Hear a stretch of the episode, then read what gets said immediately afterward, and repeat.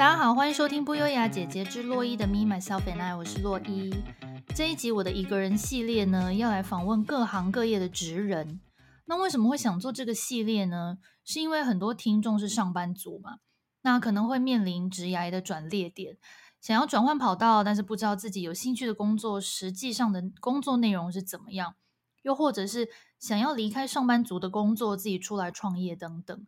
所以这个系列呢，我会专访各行各业的专业人士，听他们聊聊他们的一天，让大家对他们的职业酸甜苦辣有更多的了解，帮大家戳破一些看似梦幻的泡泡。那首先第一集呢，就请来我的好朋友，同时也是自己开设计工作室接案的平面设计师，让我们欢迎高子晴。自拍，自己还拍。对，嗨，大家好，我是 Esther，A.K.A. 五号设计工作室高子晴，五号工作室的创办人兼 CEO 高子晴小姐。对，嗨，大家好。高是我的多年好友，以前我们是同一个公司不同部门的同事，然后这么多年来，就是我看过他很多的设计，每一次我都会大肆称赞，觉得很有美感。怎么样？我一开始就跟你来个商业互捧，先客套一下啦。不要这样说啦，毕竟我真的算是稍微强啦。有什么人就是有什么朋友，这也是自然的啊。比如说大家都知道若一豪华的背景吧，那自然就不可能有太弱的朋友。你觉得听众听到此时是不是已经关掉了？我觉得不会，因为我觉得他们想说：“天哪，什么角色来了？”OK，就是喜欢我们这种不要脸的自我介绍。对啊，对啊。好，那我们就开始进入主题吧。那在我们开始聊你的一天之前呢，要不要请你先来跟我们解释一下，到底设计分成哪几种？我相信很多人，就是包含我自己，工作这么多年了，还是对于平面设计、视觉设计，甚至到动画设计这些都傻傻分不清楚。OK，一般来说，因为设计它领域很广，那其实各项领域他们都是有自己的专业，那我也不方便说。呃，我们很了解别人，比如说服装啊、室内设计，还有产品设计等等。那我自己的这一块领域是平面视觉设计师，就是你肉眼可以见到的平面的东西。我们之所以说视觉，就是因为我们眼睛可以见的，就其实都可以拿来做优化、做设计。比如说海报啦、广告啦，或是 logo 名片，然后脸书宣传的那些图卡啦，或是活动的主视觉。都是视觉平面设计的范畴。那像动画设计，它又是另一种多媒体的应用。OK，了解。所以，例如说，像电影预告片或者是广告片这种，就是动画设计。可是你刚刚说的海报啊、商业 logo 啊、书封啊，然后我们在社群媒体上看到的所有广告素材，这些全部都是属于平面设计。对，算是很有概念。OK，因为动画设计，因为因为动画设计其实就是。平面视觉设计的延伸，只是说它把平面的组成变成动态组合在一起，让它变成动态的广告这样子。嗯、那像平面设计，它可以做的东西其实有很多。刚刚列出的东西，它可以再深入一点，就可以探讨到它实体的印刷材质，也是平面设计要考量的重点这样子。哦，所以说除了设计的好看之外，其实印刷出来的成果包含。纸质的选择啦，磅数啊，要不要亮面，这些都有很多学问在里面。对，因为你如果做出一个很漂亮的设计，可是它的材质印的很 low 或者什么的，嗯、那你你作为设计师，你可能就会有一点点痛苦。就像很多以前呢、啊，我不知道大家记不记得，可能十几年前不是会常常拿到那种建案发的那个，里面会有一张他们的 DM 跟一包卫生纸，那种 DM 通常就是。品质都不是很好，就超薄的那种。对，因为那个就是可能设计师他设计很漂亮，可是其实他再到给业主之后，业主要怎么样去运用，有时候他们会就是可能会节省成本啦，或者什么的，然后他没有太参考，也没有太需要遵循设计师的意见，他就是自己印成他自己要用的宣传物。那就会稍微有点痛苦。可是如果有一些业主，他会想要询问设计师原始的设定，然后请设计师直接提供材质的建议，这个也是设计师的工作。那你的整套的设计就会比较完整，这个就是你的责任就对了啦。对，啊，所以其实设计师要懂很多，比如说你要印在纸箱上，好了，你还要去懂那些所有材质的差别。对，其实平面设计师是需要的哦。所以平面设计师除了刚刚讲说做图做出来是怎么样，其实印刷也是平面设计要学的重点。哦，真的哦，这个是在学校就会学的吗？这个在学校做作品的时候会学到一呃学习到一点，然后因为你你印作品的时候，你也会希望说。你的作品是好看的，然后你就要去研究说，哎，我用什么纸，或者我用什么特殊色，还是什么烫金啦，或者是什么打凹打凸啦，这些加工，你都会在学校里也会接触到。哦，好酷哦，我以前都不知道哎。也没关系啦，因为如果被如果你也知道的话，我们设计师就其实基本上就不用做了。好，那我们接下来就进入主题吧，就是跟我们聊聊你身为一个自由接案者，就是 freelancer，你的一天长怎么样？OK，基本上呢，这个回答可能会有两种回答，一种比较官方的呢，就是我们很文青的起床，然后 什么叫做很文青的起床？就是我们，就是我们起床之后呢，我们可能就喝杯咖啡，然后吃个早餐。然后我们舒服了之后，看了桌上的待办事项，我们就要一一的开始做事情。比如说，我们就开始做设计，或是追踪业主给我资料啊，确认设计啦，然后还有合作厂商要给我报价啦什么的。其实这这如果很忙的时候，真的是一天忙完就要吃晚餐了。然后另一种呢，比较真实的一天，基本上就是躺着看电视，然后下午去逛个街，看个电影。那有设计案的时候怎么办呢？我们就半夜做，好 烦哦。然后这一天就结束了。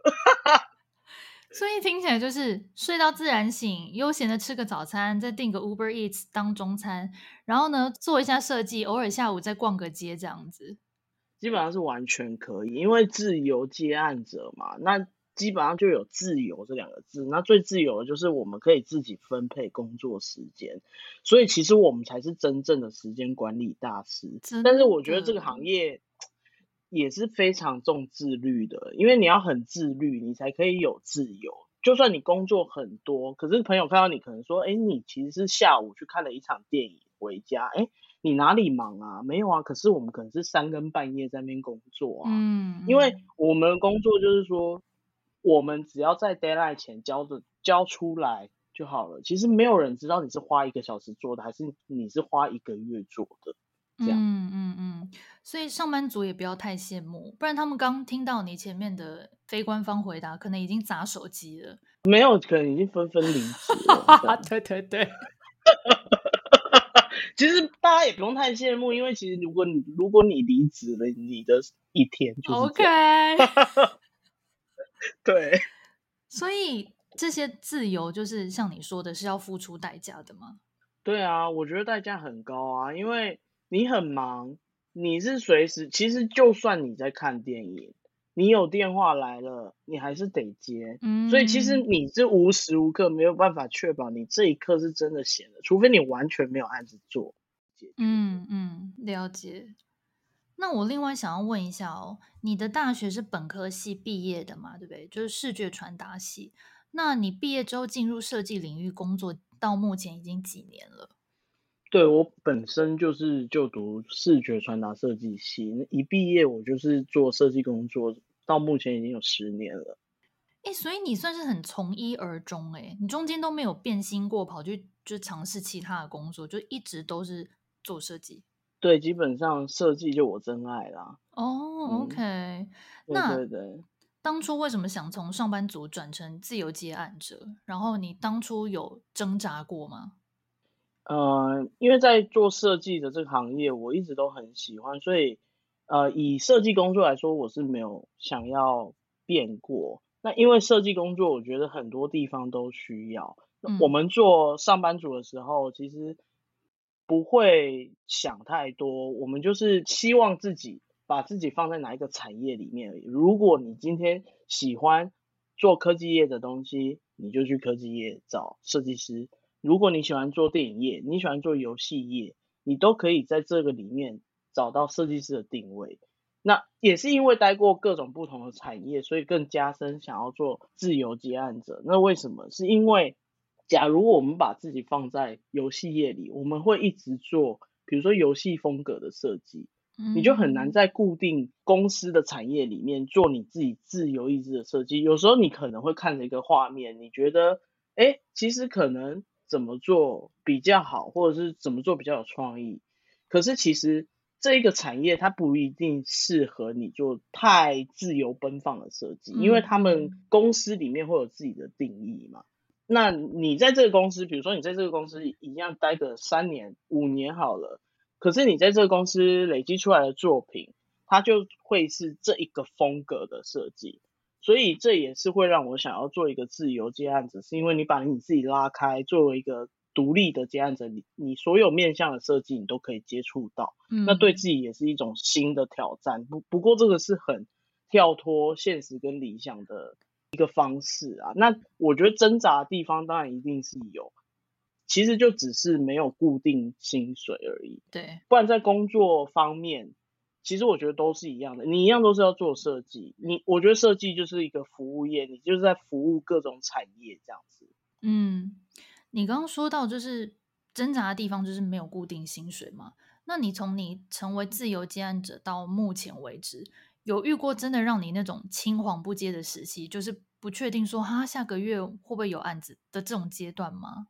有非常多，真的，因为因为我觉得接案本来就是不固定的，当然我觉得。你一定是累积到某一种能量，你才会觉得说好像可以不要上班，对，做接案的，因为它一定是从相辅相成的变化过来的。你一开始就是有上班嘛，然后再变没有没有上班。那一开始你一定会，因为我们本来就是有领固定薪水的人，然后突然之间你就没有没有工作。你可能真的会很彷徨，而且你会必须去自我推荐自己。嗯，就是如果你没有案子接的时候，你就要去想，我要怎么样让人家知道我？就是除了你固定存在的客群，以前认识的人、以前的同事、以前认识的老板以外，当他们没有发案子给你的时候，你也会去想说，哎，怎么办？我。这个月没有事情做，那我下个月会不会还是没有事情做？那我到下下个月，嗯，那我会多久没有事情做？我应该要怎么样让我自己有事情做，有案子接这样子？会啊，都会。所以其实当设计，如果你自己出来接案的话，你就不只是只有设计，你还有兼具一点行销自己跟当业务的这个角色在身上。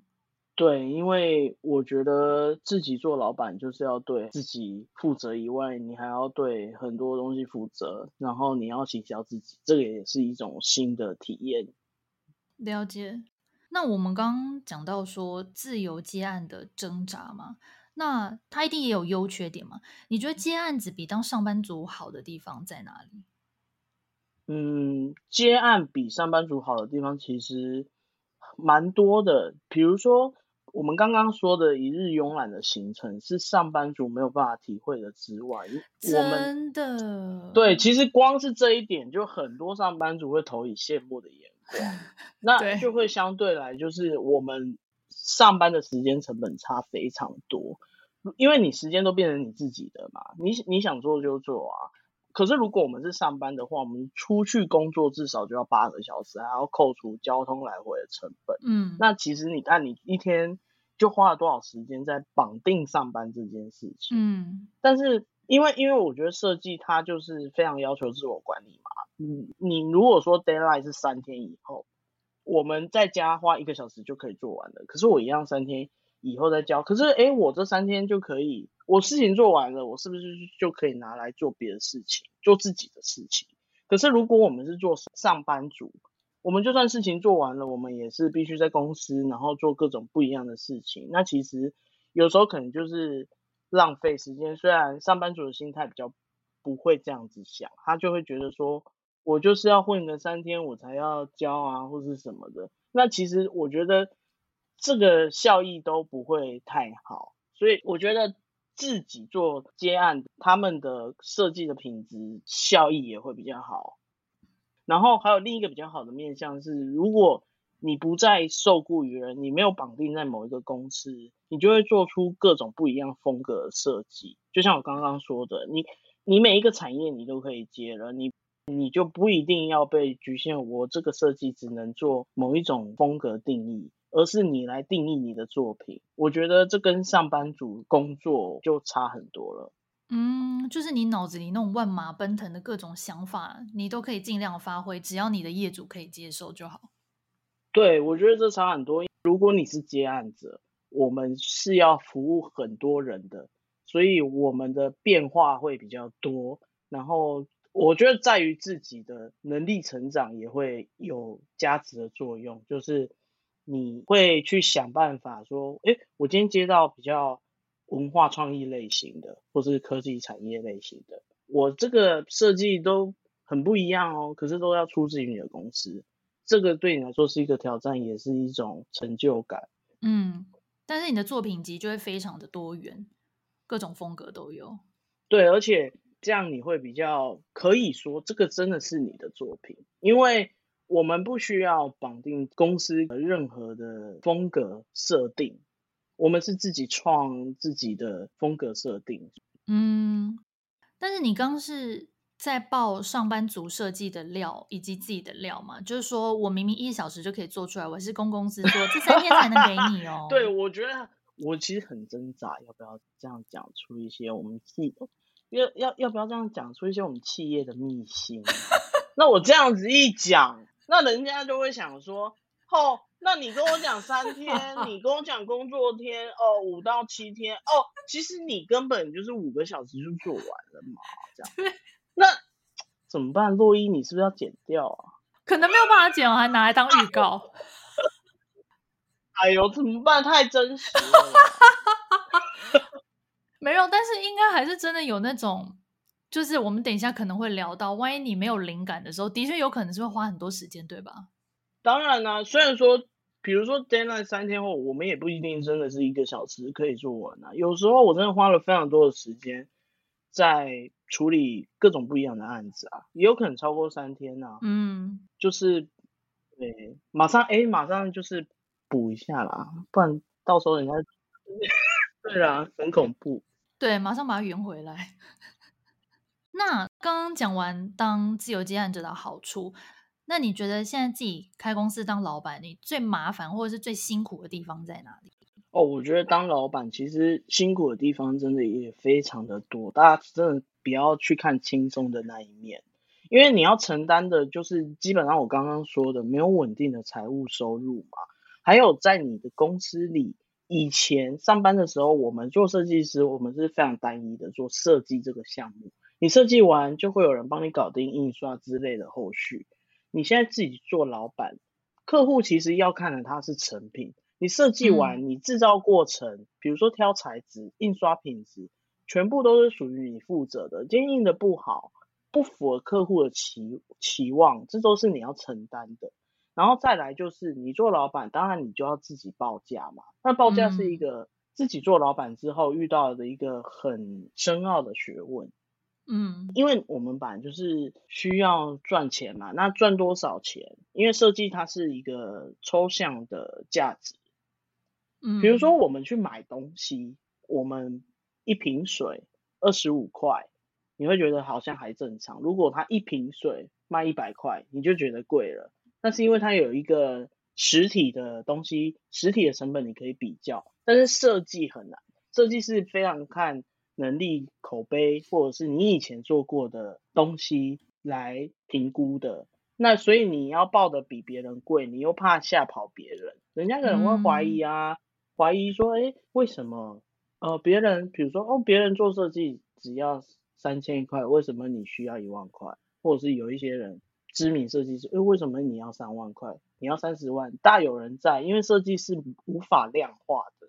那所以我觉得报价就很深奥。那你如果报的比别人便宜，你又怕拉低行情，然后再者，你报完价也不是就好了，你还会被议价、被杀价，那你就要自己又要有一个底线。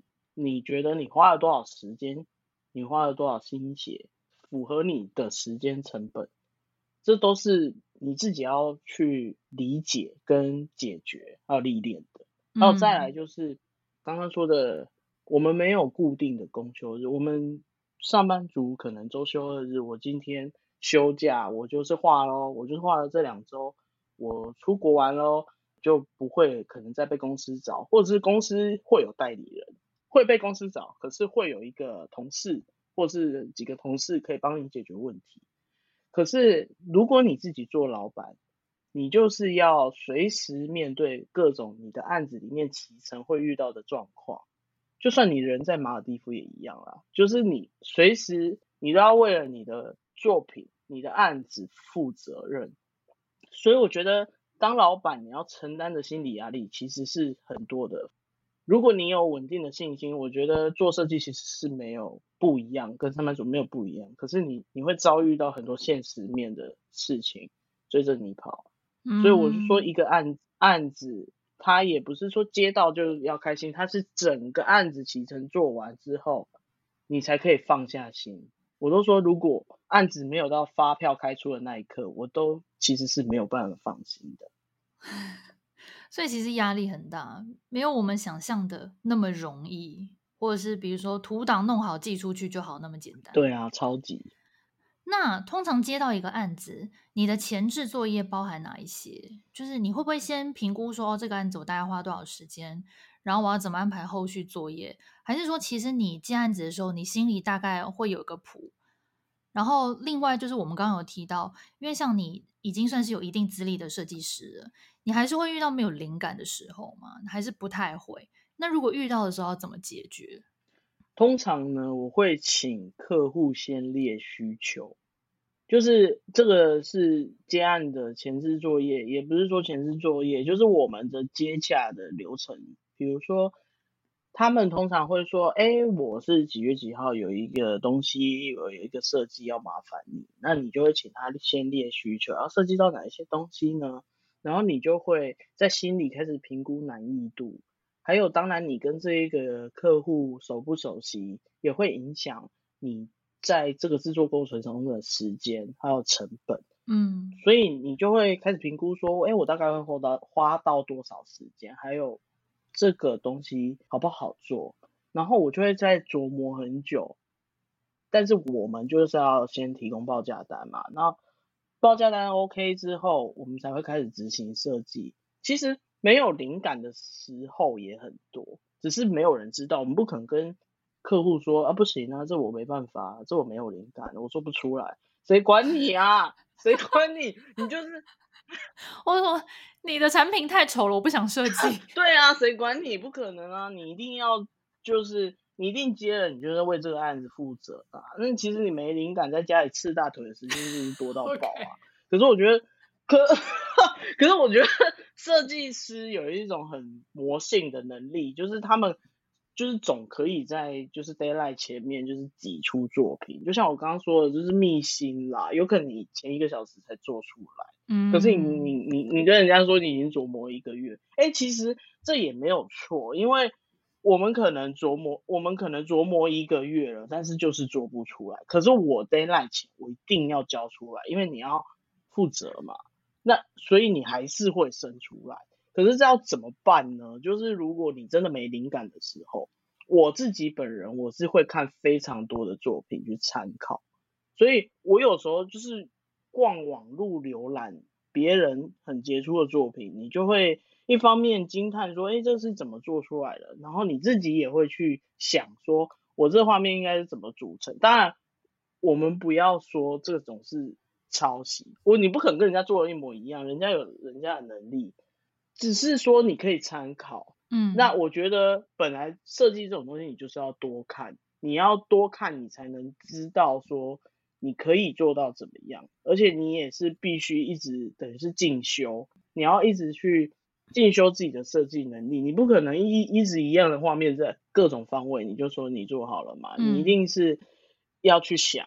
然后你要去构思，所以这个过程是你要一直看的。那所以说，除了在线上你看很多杰出的作品以外，你也要我啦，我自己也很喜欢去逛展啊，看东看西啊。然后，因为我觉得我们做设计是一种做产出的工作，所以它你每一天在产出，你每天在掏空自己，你一定也需要非常大量的吸收。嗯，而且应该不局限于单纯去博物馆看名画或者是设计，对不对？对，是不是也包含比如说建筑啊、电影美学啊、服装展啊，所有那种美的人事物？对，我觉得你，我觉得看展除了是我自己个人的喜好以外，我觉得这也是很必要的一件事情。而且你看各种不一样的展，你也会去想，其实就算它是服装展，它会有票卡的设计，嗯、然后它可能会有展场的规划，然后它可能也会有它的文宣、它的视觉，我觉得这都很值得参考。嗯，所以不管它是什么展，它都会影响你之后的创作。对，嗯，所以就回应刚刚前面说，就是很文青啦，就设计师一直在做一些文青的事啦。对啦，大家都以为说，哎呦，他就是去逛展，他一定就是很爱逛，他就是喜欢看那些美的 gay 掰啊，拍一些什么图。在那边发发现动，哎、欸，其实不是，好不好？人家我们是在进修自己，OK。要不然你以为我对？要不然外面那么热，你你以为我们很爱出去哦？你以为我们想逛展喝 咖啡哦？我也是不得已啦。哎、欸，现在展票很很贵哎。OK，现在跟谁喊话？我也不知道，就是怕有一些误会设计师的人嘛。很多啊，他们好像都。活在一些云端里生活也没有了，谁说的？好，那刚刚讲到就是跟客户沟通需求嘛，你会不会常常遇到那种客户，就是说你的图档已经来回修改很多遍，然后结果他最后说，嗯，我觉得还是改回原本的好了，或者是说就开一些很虚无缥缈的那种需求，说我跟你说我色调有点微黑带白，然后我的设计要有一些你知道初恋的浪漫氛围这样。我觉得这完全就是设计师，如果来听听到这里，可能就要又要捏碎花，因为 因为设计师就是真的很不能听这些，也没有啦。其实真的很多不胜枚举，比如说他们就会说，嗯，能不能比较科技科幻风，或者是说我喜欢明亮清新，或者说哎，可不可以？这画面不要太复杂，可是丰富简约感。呃，我真的是，我这个其实我真的觉得蛮有创意的。然后或者是，或者是说，OK，我们就多做几款，多做几款，OK 啊，我觉得我可以理解。那当你改完 A B C D E F 款之后，又变回 A 款，这个很猛吧？那你那时候心里会不会大翻白眼？然后就是一些脏话？不会啦，我们个性也是很好，只是就是会在内心想说，到底要做到哪一款 Z Z 款，你才觉得 OK 吗？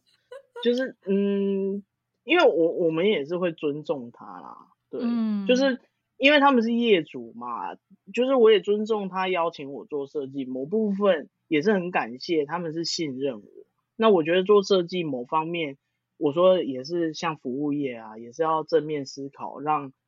客户满意是我们的责任啊，只是如果你、嗯、如果有时候真的鬼打墙太久，会虚幻的浪费时间。我会先找一些实例，让他们了解心中的就是喜欢的风格走向，我们再执行，避免我做了跟他想的落差太大。但是这样子的客户真的也会花比较多的时间成本来完成，所以如果以后你遇到又是他。你就可以默默多收一点钱，那个用价格去筛选一下。对对对对对。哎，那你们是不是也很讨厌听到客户说：“哎，随便帮我做一下，哎，帮我改一下，或是随便设计一下就好。”这应该是你们一秒会惹怒设计师的话。对，又要捏碎花束了。今天要准备多一点，多几颗花束才可以听。就是 就是好，嗯、呃，帮我简单调一下。赶一下，简单设计一下，哦，层出不穷。我觉得其实只要你会做设计这件事情，不管是你在工作，或者是自由接案，还是上班族，或者是你是求学时代，其实只要是不了解设计的朋友，他们其实也没有恶意啦，他们就是会希望请求你的帮忙。嗯，可是因为我觉得我觉得这是设计师的难处，因为其实当我们打开一个空白的画面，想说要帮你做一下设计，其实真的要想很久诶、欸。我们设计就是因为它是一个没有办法量化的行业，对。可是它它的画面的构成，其实它是需要非常多的思考、跟参考、跟一些经验来累积而成的。所以真的不要再说随便做设计了，因为真的无法随便。而且当我们随便做出来，其实说真的，客户就可以随便接受吗？一定不是啊！如果我们随便做出来，对方看到他也会想说啊，怎么做成这样？那如果他又要改成 A B C D E F 款，那这中间又要隔多久啊？就是这这件事情本身真的是耗时耗力的。而且我设计师做到一个点，他可能也会对自己的作品就是会有责任感，然后他当然也不可能真的随便做，做太丑的他又。觉得很痛苦，所以我觉得如果你想要杜绝随便做一下、简单做这个需求，我们会先提供报价单给他。那那其实客户啊，或者是亲朋好友看到报价单，他们就会自动的自动消散，就是自动退散。哎、突然就是哎、再也没有联系。哎、本来就很赶哦，就是可能本来很赶，就哎。可是可是我什么什么是明天就要，可以帮我简单做一下吗？哎，报价单一送出去，哎，不见，烟消云散。那其实你的烦恼也就烟消云散了。所以我觉得没对啊，所以我我我是建议大家还是要具体化自己做设计的价值，不要轻易的。随便做一下，这样子我觉得真的不是太好，因为我觉得我们都要对自己的作品负责，嗯，然后事情是没有办法那么简单的，对，嗯，所以大家以后真的不要再随便跟设计师这样子讲，也不要跟他们杀价，他们真的会很困扰。不过我这边想要代表，因为我以前也当过发案子的业主嘛，给设计师。我必须要说，有时候我们外行人真的是不懂设计的难处，或者是它的美角在哪里。就像有很多人觉得说啊、呃，因为我们可能比如说下广告会有很多不同的广告版位嘛，嗯，那设计师 resize 一张广告版位，可能对我们业主来说，可能啊，你帮我 resize 一下很快，嗯，可是对设计来说，可能有时候 resize 你就要把那个字。移位置，或是放大缩小，其实那个都不是说那么简单，真的是哦，我就把它裁剪一下那么简单的事。对对对，因为其实，在 resize 方面，当然它已经不是首创主视觉，它是有一个主视觉去做延伸应用，是比较快，没错。可是如果你 resize，你要直视变横视哦，那有时候那个，那有时候那个主视觉它本身就是直视的。做法，或者它是一个插画，那它真的是要想，你要变横式，它等于是画面的构成要重新排版，它其实还是要想的，因为有时候你的字会不会挡到主视觉啦？那主视觉会不会被卡掉？等于是卡掉五成以上啦，那都要重新规划。其实你心里讲出来也没那么简单，可是你也是要解决这样子。嗯、我觉得啊，不然对啊，就是这样啊。嗯，所以设计其实真的有很多学问在里面，可能是一般人不知道的。嗯哼。那延伸上面的问题哦，就是你最喜欢遇到哪一种客户？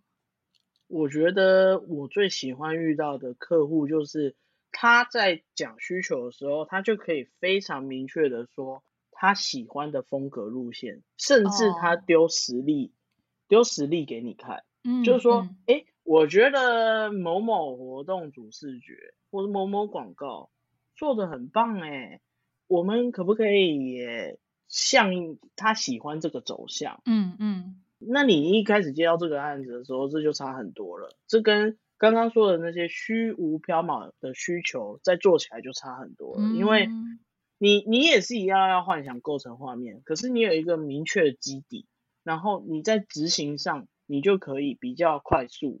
你就是一直朝这个风格去想，然后去构成、去设计就好了。还有另一种，当然就是比较现实考量，就是他对报价不啰嗦的单位哦。那大多数，对，那大多数会比较合得来的，一定就是合作过几次，然后相信彼此，也了解彼此风格的客户。那做起这样的案子，当然就是会一路顺畅到底，因为他相信你，然后你也相信他，你也知道他喜欢的风格。那他可能一方面他也知道你是什么风格的设计师。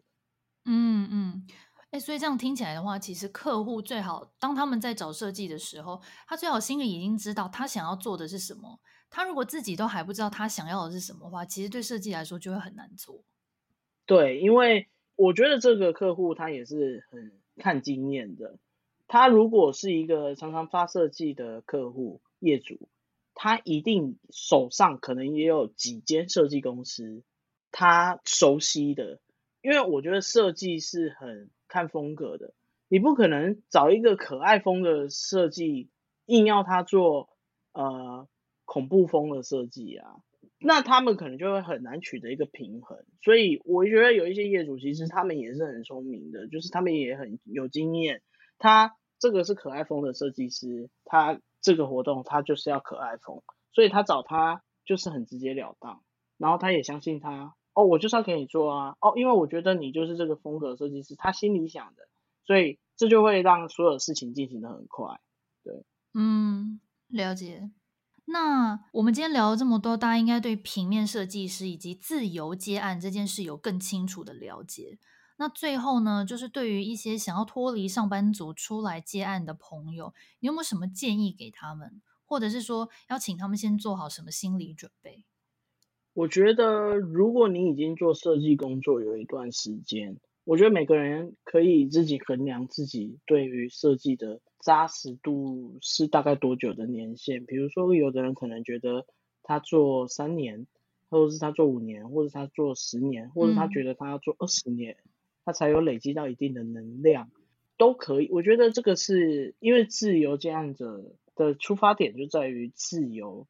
如果你有你可以妥善运用自己的时间，嗯，而且你可以承受不固定的薪水，其实你都可以尝试，因为我相信现在很多设计师上班族本身就是也有在兼顾接案的，只是因为他可能觉得，哎，我有固定的薪水，我又可以接案，这样子我当然是相辅相成，然后也是最棒的，对，但是。因为我们上班，所以我们也有很多的时间，我们就是要服务公司，我们要做公司的事情，所以你会在接案的这一块变成比较为辅而已，它不会为主。可是如果你今天想要做自由接案为主的话，我觉得只要你接案的量能可以 cover 你生活百分之七十的开销，其实你就可以独立出来。因为我觉得上班也是累积人脉跟经验很重要的一环。毕竟出来接案，真的完全是在运用你以前工作的经验，还有你以前的人脉啊、朋友介绍啦、啊、等等的。但是我觉得也不用太担心，因为如果你觉得你是三年你就可以出来接案了，我觉得也很好。你只要可以稳定你的案源，我觉得就是你自己心理评估，你觉得你做多久的那个扎实度可以接案，其实你就可以出来了。嗯，对，但是我觉得你做老板也会承受到很多。如果是想要轻松一点，不想要去思考如何行销自己，或者是如何把自己变成一个多工的公司，真的不是单纯做设计而已。你有很多行政的事情要处理，你有很多呃品质的东西要兼顾，这些如果你都可以应付得来，不会害怕说。跳脱舒适圈，因为上班族真的不用想那么多的话，就都可以欢迎列入 自由接案者的行列。嗯，了解。所以就是建议说，大家还是累积一定的工作经验跟实力之后，再来考虑，也可以更了解自己擅长或者是喜欢往什么领域发展嘛。对对对对对。好，因为我有朋友，就是他们觉得一边上班跟一边接案的好处是。因为他上班有固定的薪水，所以他在接案的这一块，他可以只做他喜欢的设计。哦，他可以接他喜欢做的事情，这会让他在做上班族的时候比如说我们做上班族，我们就不一定在做自己喜欢的设计嘛，我们是在做公司需要的设计。可是我在接案的时候，哇，我终于可以做我喜欢的设计了。他是这样的想法在相辅相成。但是如果你今天完全没有上班，你是以自由接案为主的话，你就以比较有可能。要接各式各样的设计，嗯，所以这个也是自由接案的难处。我们没有固定的薪水，所以我们接案，我们没有那么大的优势去筛选你不喜欢的案子，你就不一定要接。所以这个都是需要考量的。你有可能会接到喜欢的案子，你也有可能不接到不喜欢的案子。可是有可能钱很多，但是你可能不一定喜欢这个案子哦。所以，嗯，所以我觉得自由接案。跟上班族都很好，可是要想清楚再离开，去独立出来。对，嗯，你刚提到那个观点也不错诶，就是我平常还是有正职工作，可是我接案的话，我就可以选择只做我想做的。对，有另一个朋友他是这样的想法，所以他的接案的这一块，他是完全是觉得自己疗愈身心。他可能我上班做了七个小时、八个小时不喜欢的设计。不是不喜欢啦，就是固定工作以外再来做设计，也不觉得累，因为他是在成就自己的价值。嗯，反正就是不一样的观点，看个人喜欢哪一种。对啊，对啊。好的，感谢你今天接受我的访问，也希望这一集可以带给想要出来创业的听众们一些未来的方向。那这边你要要不要宣传一下你的工作室？可以。要去哪里追踪你的作品？我有官网，然后也有 IG。如果大家有喜欢，可以到我的 IG 来 follow。我的 IG 账号是 NO 五，然后一点，然后 STUDIO。这样是不是有点难理解？我是不是要重讲？反正你就是 Number Five，然后点 Studio，对不对？对对对对对。这一个 IG 里面就会放我的作品，还有上面有我的官网，都可以去浏览。嗯，那今天的节目就到这边喽。如果你喜欢我们的频道，记得持续收听，我们每个周二更新新的内容。如果你也想要受访，也欢迎来布优雅姐姐的 FB 或 IG 毛遂自荐，或是 email 我们。那我们就下次见喽，拜拜，拜拜。